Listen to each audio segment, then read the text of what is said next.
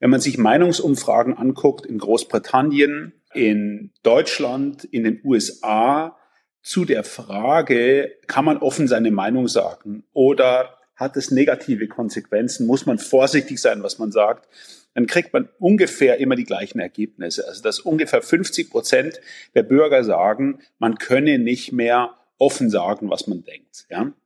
Und das ist das, was ich kritisiere, dass man, dass man eben gerade in der progressiven Linken dazu übergegangen ist, nicht mehr im Vertrauen auf das bessere Argument den Streit zu führen, sondern versucht, Leute, die vermeintlich eine rote Linie überschritten haben, aus dem Diskurs auszuschließen. Und ich glaube, das ist eben eine sehr, sehr gefährliche. Herzlich willkommen. Mein Name ist Daniel Fürk und ich freue mich sehr, euch heute zu einer neuen Episode Gender Talk begrüßen zu dürfen. Bevor wir aber gleich in das Gespräch starten, möchte ich kurz noch unseren heutigen Gast vorstellen. René Pfister lebt in Washington. Er ist Journalist und leitet das Büro des Spiegel vor Ort. In seinem neuesten Buch Ein falsches Wort beschreibt er, wie eine neue linke Ideologie aus Amerika unser aller Meinungsfreiheit bedroht. Ich wollte von ihm wissen, wie groß diese Gefahr tatsächlich ist, welchen Einfluss die Cancel Culture hierzulande bereits hat und wie viel Sorgen wir uns um die politische Zukunft der USA machen müssen. Viel Spaß beim Zuhören. Schön, dass ihr alle wieder mit dabei seid. Zwei Menschen, eiskalte Drinks und eine Menge Zeit für ein persönliches Bargespräch. Herzlich willkommen an unserem Bartresen.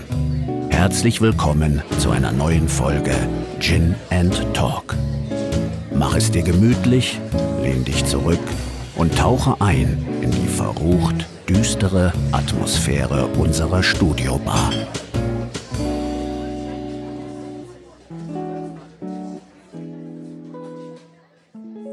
Lieber René, ich freue mich sehr, dass wir uns hier heute äh, zusammenschalten können. Du bist nämlich äh, ziemlich weit weg von mir, nämlich in Washington, während ich hier in München sitze. Aber ja, zum Glück gibt es ja virtuelle Lösungen dafür und ich freue mich sehr, dass wir uns trotzdem unterhalten können. Herzlich willkommen. Ich freue mich auch. Hallo. Du hast ein Buch geschrieben, äh, das jetzt gerade äh, vor kurzem auf den Markt gekommen ist. Es heißt ein falsches Wort und beschäftigt sich so ein bisschen mit der Problematik einer linken Ideologie äh, am Beispiel der USA, äh, welche Auswirkungen das haben kann. Jetzt war ich äh, gerade in Bezug auf die USA immer wahnsinnig besorgt um die äh, rechte Ideologie und alles, was da so sich auch rund um Trump und Co entwickelt. Wie, wie viel Sorgen müssen wir uns denn um diese linke Ideologie on top tatsächlich machen? Das ist natürlich eine Frage, die ich oft gestellt kriege und die ich mir natürlich auch selber gestellt habe, als ich das Buch geschrieben habe. Also warum jetzt zu einem Zeitpunkt, wo die rechte Gefahr für die amerikanische Demokratie noch nicht gebannt ist, ein Buch zu schreiben über sozusagen die Bedrohung der Demokratie oder zumindest der Meinungsfreiheit von links. Ja, und ich finde, das ist eine total berechtigte Frage. Ähm, ich bin 2019 in, äh, in den USA angekommen mit meiner Familie, habe da angefangen als Spiegelkorrespondent ähm, über die USA zu berichten. Das war vor der Präsidentschaftswahl, vor der letzten Präsidentschaftswahl. Und ich habe die letzten drei Jahre eigentlich, würde ich mal sagen, zu 70, 80 Prozent über Donald Trump geschrieben. Ja, und wir haben im äh, Sommer 2020 einen Titel gemacht über Trump, äh, der hieß ähm, Operation Wahlbetrug. Ja, damals hieß es noch, oh, das ist ja typisch Spiegel, super hysterische Geschichte, ja. Und ich glaube, da lagen wir jetzt, wenn ich mal in aller Bescheidenheit sagen darf, gar nicht so falsch. Also was will ich damit sagen? Natürlich ist es so, dass Donald Trump äh, und die MAGA-Bewegung äh, noch die groß, größte Gefahr ist für die amerikanische Demokratie. Streichen wir noch, die größte Gefahr ist. Ähm, aber im Laufe der Zeit, und deswegen habe ich das Buch geschrieben, habe ich mir schon die Frage gestellt, also wie konnte es kommen, dass so jemand wie Trump, der jetzt auch kein politisches Naturtalent ist, er überhaupt äh, Präsident werden konnte? Und ich glaube, da gibt es Gründe, und da spielt das, was ich in dem Buch zu beschreiben versuche, auch mit eine Rolle. Also was ist passiert?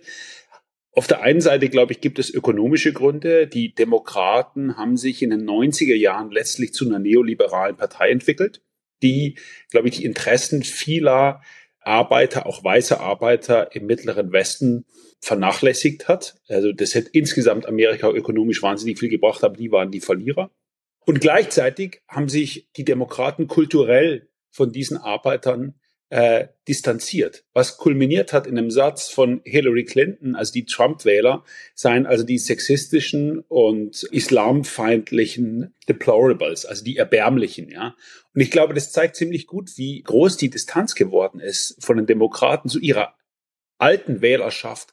Und wenn man so über seine ehemaligen Wähler redet, dann glaube ich, muss man sich nicht wundern, äh, wenn jemand wie Donald Trump solchen Zulauf erhält. Das, was du beschreibst, ist ja so ein bisschen bedingt durch diese linke Ideologie, die irgendwie einen Anspruch auf Meinungsunfehlbarkeit entwickelt hat. Also diesen, diesen Anspruch an, wir wissen, was man sagen darf, wir wissen, was man nicht sagen darf, wir äh, bestimmen darüber so ein Stück weit und verurteilen jeden, der da nicht so ganz reinkommt und der wird dann auch gleich irgendwie aus dem, ja, aus der gesellschaftlichen Akzeptanz Tiertheit sozusagen herausgestrichen oder herausgecancelt sozusagen. Ähm, und dadurch wächst natürlich der, der Abstand zu dem anderen, zu dem eher konservativen oder sogar rechten Lager äh, wahnsinnig und die Distanz wird, wird immer schwieriger. Ähm, ist das so ein bisschen das, was du, was du auch versuchst zu beschreiben? Ist, geht das in die richtige Richtung, so kurz zusammengefasst? Ja, also ich glaube, also meine Argumentation teilt sich in zwei grobe Linien, würde ich sagen. Die erste ist, warum halte ich das für gefährlich, diese Ideologie, die ich in dem Buch beschreibe? Also wenn es, wenn man sich Meinungsumfragen anguckt in Großbritannien, in Deutschland, in den USA, zu der Frage, kann man offen seine Meinung sagen oder hat es negative Konsequenzen? Muss man vorsichtig sein, was man sagt? Dann kriegt man ungefähr immer die gleichen Ergebnisse. Also dass ungefähr 50 Prozent der Bürger sagen, man könne nicht mehr offen sagen, was man denkt. Ja?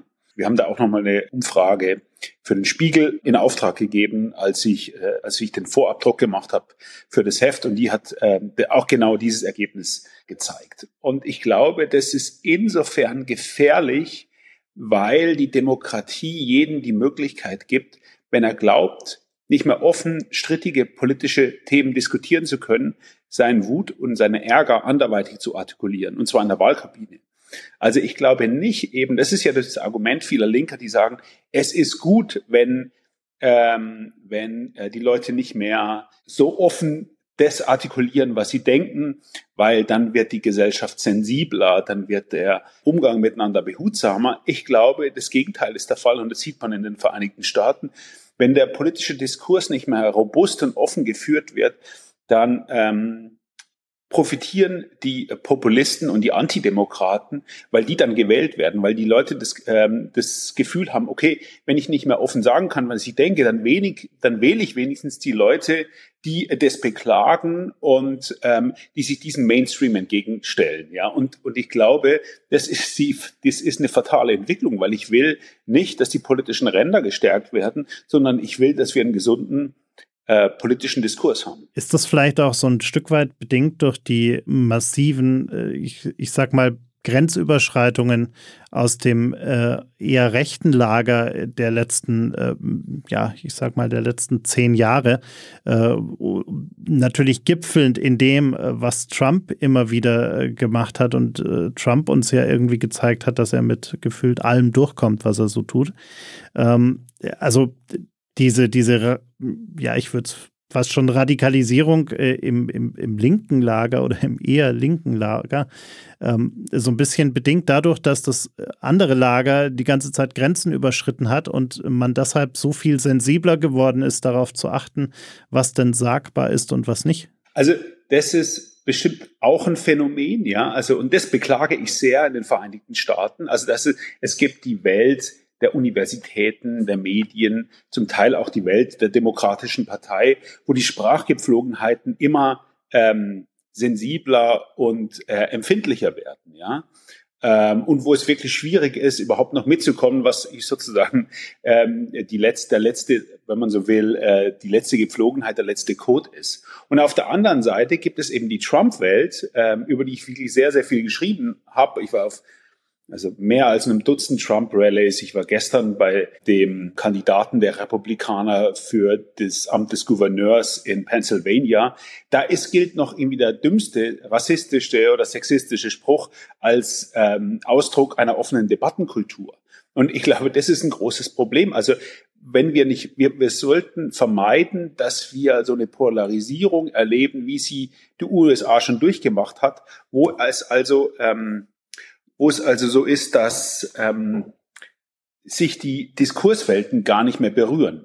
Ist das denn eine Entwicklung, die überhaupt noch aufgehalten werden kann? Also wenn ich mir meine letzten USA-Reisen anschaue und ich war auch äh, im, im März länger in, in Texas zum Beispiel unterwegs äh, und, und da so mit den Leuten redet, ich habe so das Gefühl, die suchen zwingend nach irgendeiner Art von Verbesserung und die einen sehen es eher rechts, die anderen sehen es eher links, aber man, man möchte unbedingt radikal etwas verändern. Ist das auch dein Eindruck? Also in Amerika das nochmal ganz zurückzudrehen wird wahnsinnig schwer.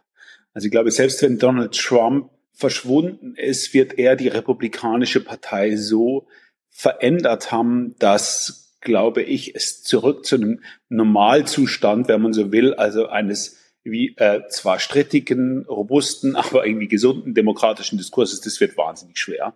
Und Trump hat natürlich auch von vielem von der Polarisierung äh, profitiert, die äh, es schon vor ihm gab. Und, und ich glaube, natürlich ist es auch an den Republikanern, insbesondere an den Republikanern, wenn man will, dass es wieder, dass das wieder auf ein normales, auf ein gesundes Gleis kommt, dass die sich einfach ändern, ja. Und ob das geschehen wird, da bin ich mir äh, nicht sicher. Aber ich glaube, um jetzt mal zu sagen, um auf Deutschland zu kommen, ich glaube, wir haben, und deswegen habe ich das Buch geschrieben, wir haben in Deutschland noch keine amerikanischen Verhältnisse. Ja, also es gibt die Rechte ist nicht so stark äh, in Deutschland, wie sie in Amerika ist. Also die AfD hat, sitzt zwar in fast allen Landesparlamenten und ist fast schon eine Volkspartei im Osten, aber sie ist äh, noch weit davon entfernt, jetzt zum Beispiel im Bund an die Macht zu kommen. Ja, und gleichzeitig das, was ich was ich auf der Linken beschreibe, nämlich sozusagen diese immer größere Verfeinerung der Sprachcodes, der Versuch, äh, manche Leute aus dem Diskurs auszuschließen, ist noch auch noch nicht so weit fortgeschritten.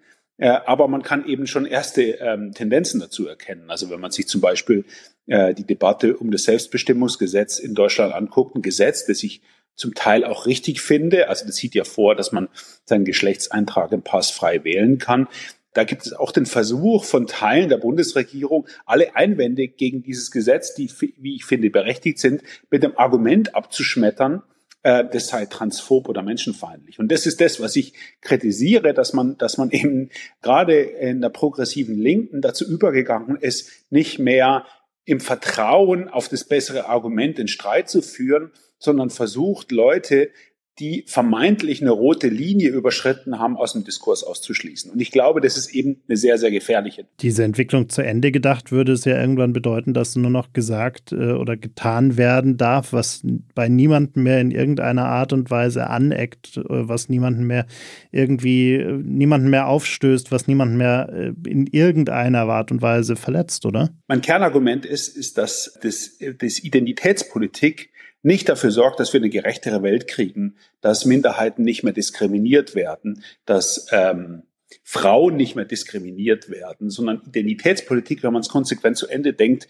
äh, endet im Bürgerkrieg. Das mag jetzt ein bisschen dramatisch klingen, aber ich glaube, wenn man Identitätspolitik betreibt, heißt es, dass man nicht mehr an den liberalen, offenen Diskurs glaubt, sondern dass es wichtig ist, äh, welche Sprecherposition man hat. Und ich glaube, das ist eine ähm, eine Diskursmethode, die eben den, den offenen Diskurs äh, ausschließt. Es geht eben nicht mehr auf das gute Argument an, auf das richtige Argument, auf das treffende Argument, sondern allein darauf, wer man ist.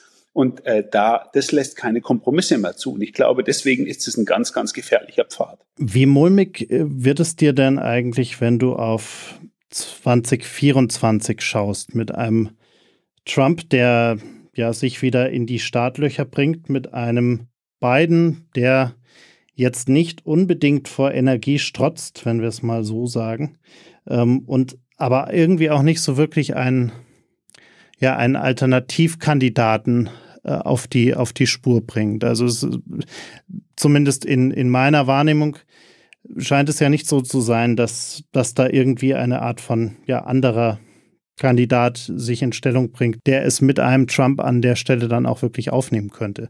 Also wie, wie mulmig ist dir da, wenn du, wenn du auf die nächste Wahl schaust? Also ich glaube, wir sind in einer, äh, wenn man so will, weltpolitisch unheimlich volatilen Situation, auch äh, in Bezug auf Amerika. Also du hast natürlich recht mit dem, was du sagst. Also auf der einen Seite sind die Demokraten äh, mit einem äh, Präsidenten, der jetzt bald 80 ist und der zwar jetzt doch einige Erfolge noch vorweisen konnte auf den letzten Metern zu den Midterms, aber der so einen Eindruck macht, wie eben jemand, der Ende 70 äh, ist. Also ich glaube, für jeden, der da objektiv drauf blickt, ergibt sich da der Eindruck, dass, dass Joe Biden nicht nochmal antreten könnte.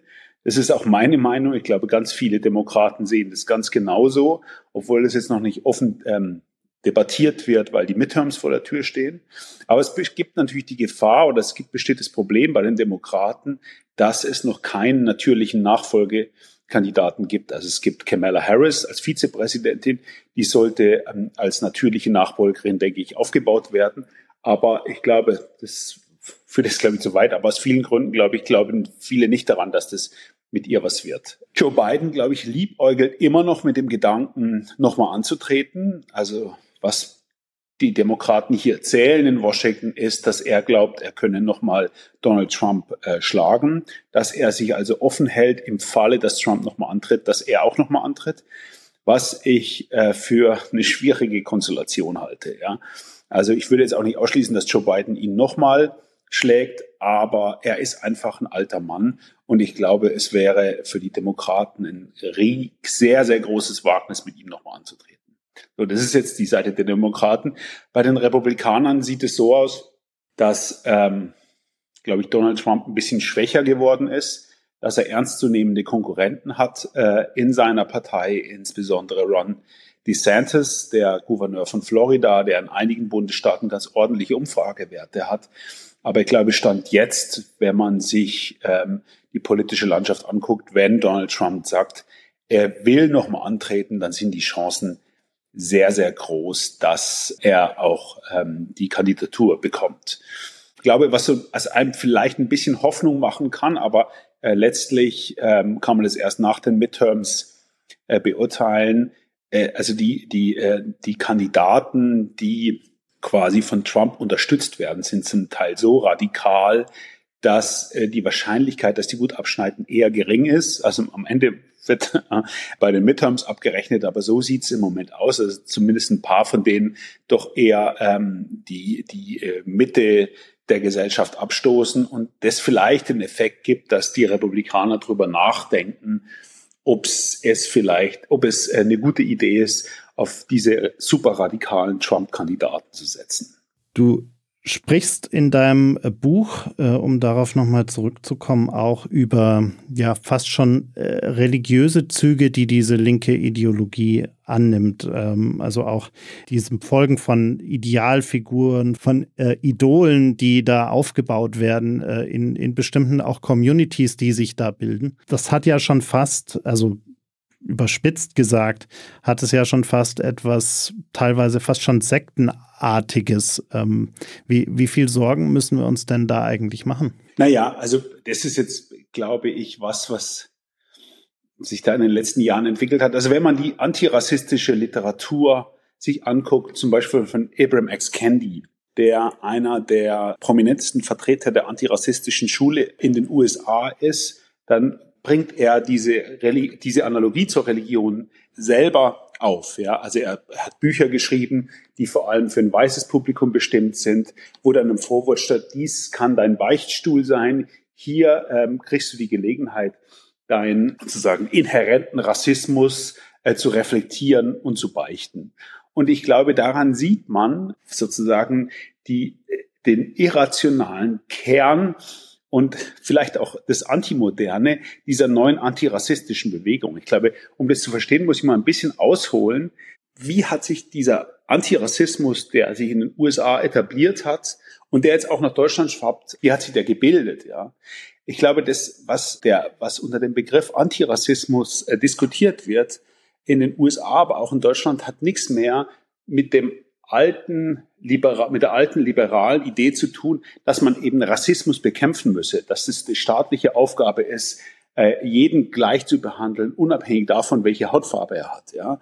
Also das war ja letztlich das alte Ideal der Bürgerrechtsbewegung, ähm, die in den USA in den 60er Jahren äh, unheimliche Erfolge erkämpft hat. Also durch den Civil Rights Act, der die offene Rassentrennung äh, beendet hat, durch den Voting Rights Act, wo der verboten hat, dass Schwarze systematisch von der Wahlurne ferngehalten wurden. Aber ähm, es gab äh, unter Bürgerrechtlern, unter Aktivisten eben eine große Frustration, weil die gesagt haben, das, was wir äh, da erreicht haben, hat nicht dafür gesorgt, dass es eine wesentliche Angleichung gegeben hat zwischen schwarzen und weißen Amerikanern. Also zum Beispiel, dass sich die Vermögensverhältnisse angeglichen hätten oder dass weniger Schwarze im Gefängnis landen. Es ist immer noch so, dass überproportional viele Schwarze die Gefängnisse bevölkern und viel, viel weniger als Weiße. Das hat zu der Erkenntnis geführt, dass der liberale Rechtsstaat äh, nicht Teil der Lösung ist, sondern Teil des Problems.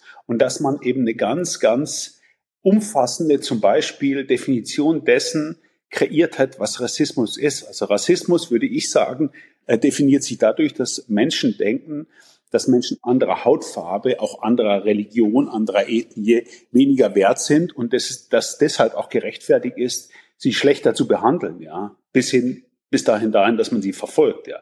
Ich würde sagen, das ist eine klassische Definition von Rassismus und das ist eine sinnvolle Dis Definition von Rassismus. Aber die, diese neue antirassistische Schule hat eine ganz andere Definition von Rassismus aufgemacht, nämlich indem sie zum Beispiel sagt, jede Differenz zwischen verschiedenen Ethnien ist notwendigerweise verbunden äh, und nur erklärbar durch Rassismus. Und das ist natürlich eine viel, viel weitere Definition.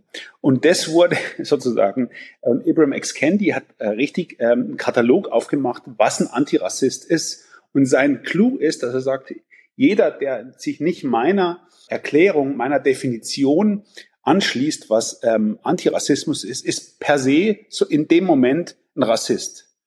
Und das wird auch noch dann sozusagen dadurch unterlegt, ähm, dass er sagt, also diese sozusagen diese Glaubensbekenntnisse muss man eben äh, das mal, muss man folgen.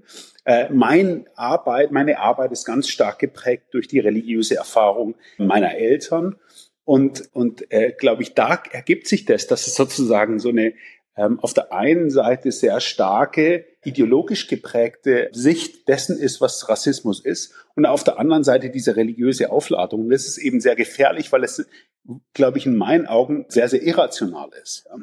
Jetzt ist ja, sind ja die USA eine, eine Gesellschaft, in der in beide Richtungen in die Extreme wahnsinnig viel gerade über Rassismus auch diskutiert wird, gesprochen wird, dieses Thema wahnsinnig präsent ist. Wie kann es denn sein, dass ein Land, das auf der einen Seite so eine Vielfalt hat, so ein, ja, so ein, ja, ein unterschiedliches Land auch ist in ganz vielen Facetten und, und auch schon immer ein, eine ausgeprägte Migrations- Kultur hatte und äh, wo all diese Themen zusammenkommen, dass dieses Land immer noch nicht in der Lage ist, ich meine, es gibt auch ganz viele andere Länder, die da ihre Probleme haben oder fast alle, aber auch derart ausgeprägt, dass es bei all der Diskussion zu diesem Thema immer noch nicht fähig ist, also dass diese Gesellschaft bei all der Diskussion über dieses Thema immer noch nicht fähig ist, hier wirklich mal zu einer Lösung, zu einer ja weniger rassistischen Kultur zu kommen.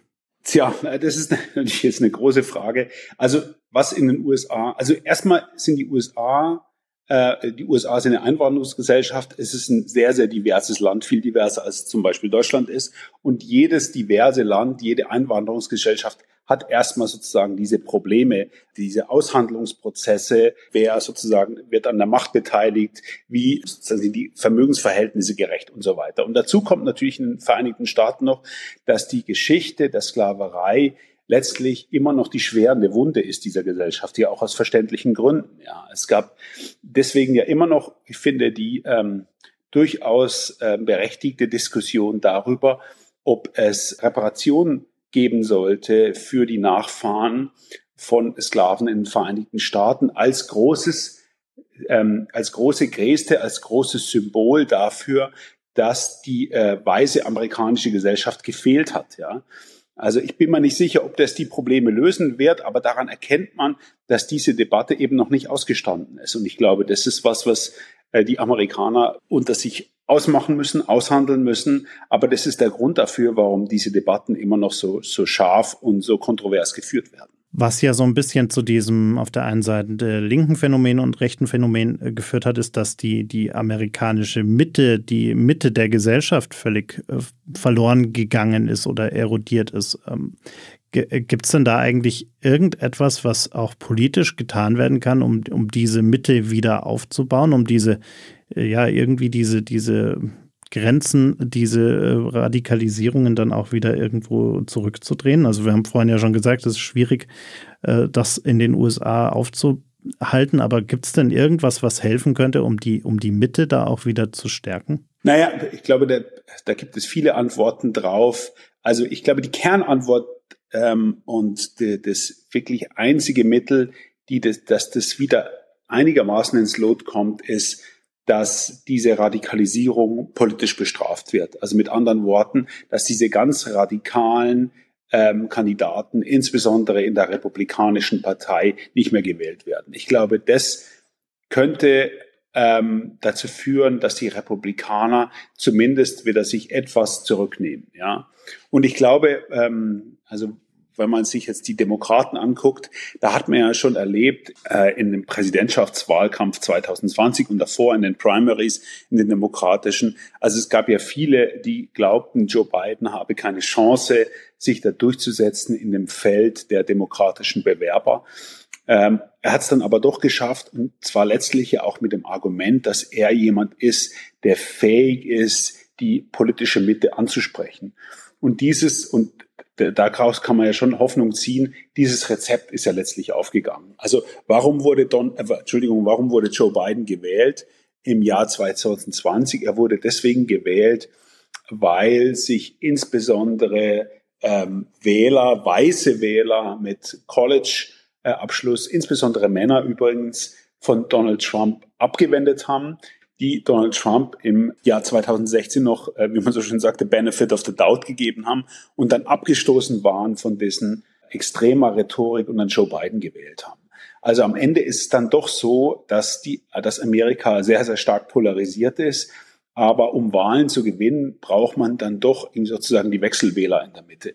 Und wenn die ähm, Republikaner zu extrem werden, dann glaube ich, ist es einfach ein Problem für die dauerhaft Wahlen zu gewinnen. Und das könnte dazu führen, glaube ich, dass es dann doch wieder ein, sozusagen eine Bewegung hin zur moderaten politischen Mitte geben könnte. Das ist zumindest die Hoffnung. Wenn wir jetzt nochmal auf dieses ganze Thema Cancel Culture schauen und äh, mal den Blick nach, nach Deutschland werfen, ähm, dieses Thema ist ja längst auch bei uns angekommen. Äh, wir sehen teilweise, äh, ja, teilweise auch absurde Diskussionen, die geführt werden, teilweise auch berechtigte natürlich. Äh, es ist ein, ein, ein wilder Mix, aber dieses äh, Dinge einfach zu versuchen, äh, irgendwie aus der, aus der Gesellschaft herauszustreichen, sage ich jetzt mal ganz, ganz plump.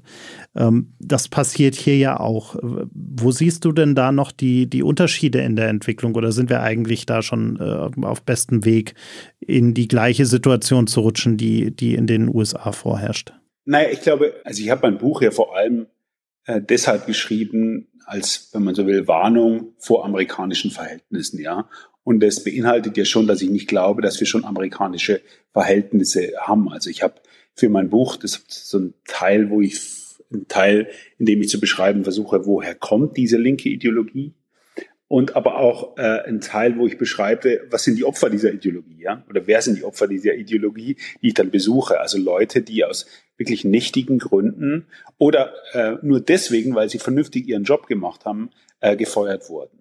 Und ich glaube, diese extremen Beispiele ähm, gibt es bei uns noch nicht. Also dass Professoren oder Journalisten oder Politikberater ihren äh, Job verlieren, weil sie eine vermeintliche rote Linie überschritten haben und deswegen Opfer von einem Shitstorm wurden im Internet. Das gibt's in dieser Form, glaube ich, ähm, noch nicht. Aber es gibt schon glaube ich, bedenkliche Entwicklung in Deutschland, dass das, was ich vorhin beschrieben habe als Antirassismus eben auch nach Deutschland schwappt und schon die öffentliche Diskussion mitprägt. Ja, also es gab zum, das habe ich in einem Buch beschrieben, in einem Stück, das ich äh, geschrieben habe für den Spiegel auch, dass es, äh, es gibt das ähm, Deutsche Zentrum für Integrations- und Migrationsforschung. Das hat eine große Studie über Rassismus in Deutschland gemacht, die, wie ich sagen würde, äh, überwiegend dann doch ermutigende Ergebnisse hervorgebracht hat, dass das sich eine wirklich äh, eine, eine große Mehrheit der Deutschen gegen Rassismus äh, ausspricht, auch bereit ist, dagegen richtig aktiv vorzugehen. Aber die hat einen sehr, sehr negativen Unterton, sehr pessimistischen Unterton. Äh, und es wurde darin behauptet, dass die Deutschen Rassismus verharmlosen würde. Und es wurde unterlegt mit einer Frage, die da hieß, ich halte es für absurd, äh, wenn mir Rassismus unterstellt wird, wenn ich jemanden frage, wo kommt er her? Und da muss ich sagen, das haben 60 Prozent der Deutschen sagten, sie halten es für absurd. Da muss ich sagen, ich halte es auch für absurd. Ich halte es für absurd, jemandem Rassismus zu unterstellen, wenn man ähm, ihn fragt, woher kommst du? Ich glaube, es ist ein Markenzeichen von einer Einwanderungsgesellschaft, dass man sich für seine Mitmenschen interessiert, dass man äh, sich für ihre Lebensgeschichte interessiert. Und dazu gehört oft auch die Frage, woher kommst du? Natürlich kann darin auch ein, ein, ein fremdenfeindlicher, ein rassistischer Unterton stecken. Insofern, wenn man sagt, wo kommst denn du her? Also nach dem Motto, du gehörst ja gar nicht hierher. Aber das ist ja in den allermeisten Fällen gar nicht der Fall. Und daraus zu konstruieren, Deutschland seine Gesellschaft, die Rassismus bagatellisiere, finde ich einfach, halte ich gefährlich für eine Studie, die ja letztlich irgendwie die erste war, die im staatlichen Auftrag ermitteln sollte, wie ähm, offen oder wie rassistisch die, die deutsche Gesellschaft ist. Um vielleicht noch einen, einen letzten Punkt äh, aufzumachen. Ich habe ungefähr vor einem Jahr ein, ein langes Gespräch mit Sönke Wortmann geführt, wo wir viel darüber diskutiert haben, äh, wie es eigentlich um die, um die Debattenkultur in unserem Land steht, also um die Fähigkeit, äh, Themen auch mal zu diskutieren, Standpunkte zuzulassen, diese auszuführen, darüber zu reden und vielleicht am Ende dann nicht einer Meinung zu sein, aber zumindest äh, Respekt für die Meinung des anderen zu haben. Und äh, wir kamen da so zu einem, ja, ich sag mal, recht ernüchternden Ergebnis, dass wir gesagt haben, irgendwie so, so richtig gut steht es um diese Debattenkultur in unserem Land nicht. Wäre das aber dann etwas, was uns eigentlich in dieser Situation helfen könnte? Also, dass wir, dass wir wieder mehr, äh, im ersten Schritt wahrscheinlich wieder mehr Respekt vor der Meinung der anderen haben äh, oder der jeweils anderen haben äh, und auch einen echten Diskurs zulassen. Also, dass wir äh, wegkommen von immer gleich ja, auch in Diskussionsrunden. Man neigt ja oft dazu, Leute zusammenzusetzen, die dann am Ende doch irgendwie einer Meinung sind. Aber dass man wirklich mal äh, auch, auch äh, Meinungen aufeinanderprallen lässt und ein, eine echte Debatte darüber führt äh, und, und damit auch zeigt, auch öffentlich zeigt, ähm, man darf seine Meinung äußern, äh, aber man muss eben auch äh, die Meinung des anderen aushalten und man muss sich auch der Diskussion stellen. Äh, müssten wir da wieder ein Stück weit hinkommen, um vielleicht dann auch äh, ja, zu vermeiden, dass wir in diese Situation der USA hineinschlittern? Absolut. Also ich finde, das ist einer der Kernpunkte am Ende meines Buches, dass wir das wieder lernen müssen. Und ich glaube, wir haben es aus vielen verschiedenen Gründen, glaube ich, etwas verlernt, ja. Also ein Grund ist den, den ich beschreibe in meinem Buch, also diese Ideologie, die da geformt würde, die da sagt, die, die Definition dessen, was rassistisch, aber auch ganz grundsätzlich, was außerhalb des demokratischen Diskurses angeblich ist, immer weiter ausgeweitet hat.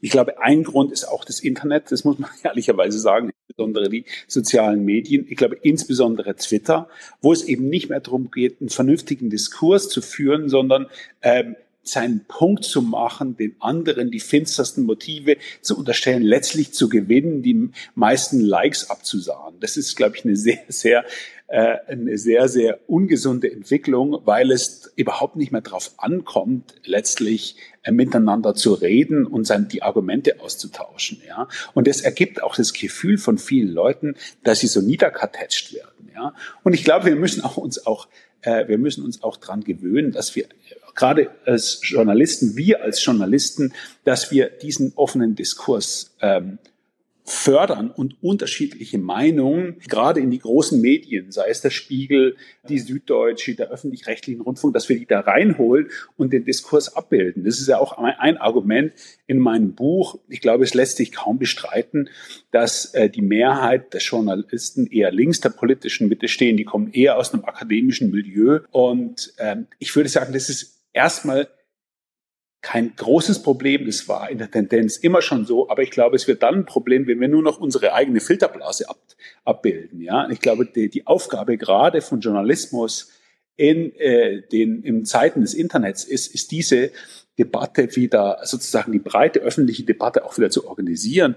Und das, was du sagst, das ist auch ein Phänomen, das ich beobachte. Also wenn man sich gerade die Diskussionskultur anguckt, die Podcastkultur, was auf Bühnen debattiert wird. Es ist ja oft ganz, ganz oft so, dass nur noch Leute miteinander reden, die einer Meinung sind. Ja, also dass man, dass sich die Leute gegenseitig in ihrer Meinung bestätigen. Und das ist natürlich auch sehr, sehr ungesund. Ähm, ich glaube, was wir brauchen, ist einfach eine offene Streitkultur, wo man sich am Ende auch nicht einig sein muss, aber wo man wenigstens mal die Argumente des anderen anhört. Und ich glaube, das ist was, was ganz viele Leute abschreckt. Also sei es von Corona über die Frage, wie, wie sozusagen stehen wir zu Migration bis hin zur Frage Ukraine-Waffenlieferungen, dass, ähm, dass die Leute oft das Gefühl haben, wenn sie in einer Minderheitenposition sind, dass man, dass sie sie gar nicht mehr artikulieren können, was sie denken. Und das halte ich für gefährlich. Ja, ich glaube, was wir brauchen, ist einen robusten, offenen Diskurs, der, der die Argumente des anderen respektiert. Und dann kann man ja immer noch bei seiner Meinung bleiben. Aber ich finde einen Diskurs, der mich nur in meiner eigenen Meinung bestätigt, ja auch wahnsinnig langweilig, weil das, was ich weiß und was ich denke, das, das kenne ich ja schon, ja. Da brauche ich nicht noch drin bestätigt werden. Absolut, ja. Ich äh, danke dir sehr für die, für die Einblicke. Ich äh, lasse dich jetzt mal direkt zum nächsten äh, quasi politischen Termin springen. Danke dir, dass du dir die Zeit genommen hast und wir über, über dieses spannende Buch sprechen können, ähm, das ich tatsächlich jedem sehr, sehr ans Herz legen kann. Ich danke dir. Das war's leider schon. Die letzte Runde ist ausgetrunken, das Gespräch zu Ende. Vielen Dank fürs Zuhören.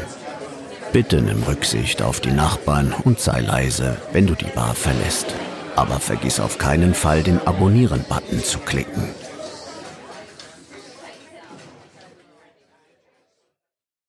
Gin and Talk ist ein Podcast von 48 Forward, produziert in den 48 Forward Studios in München.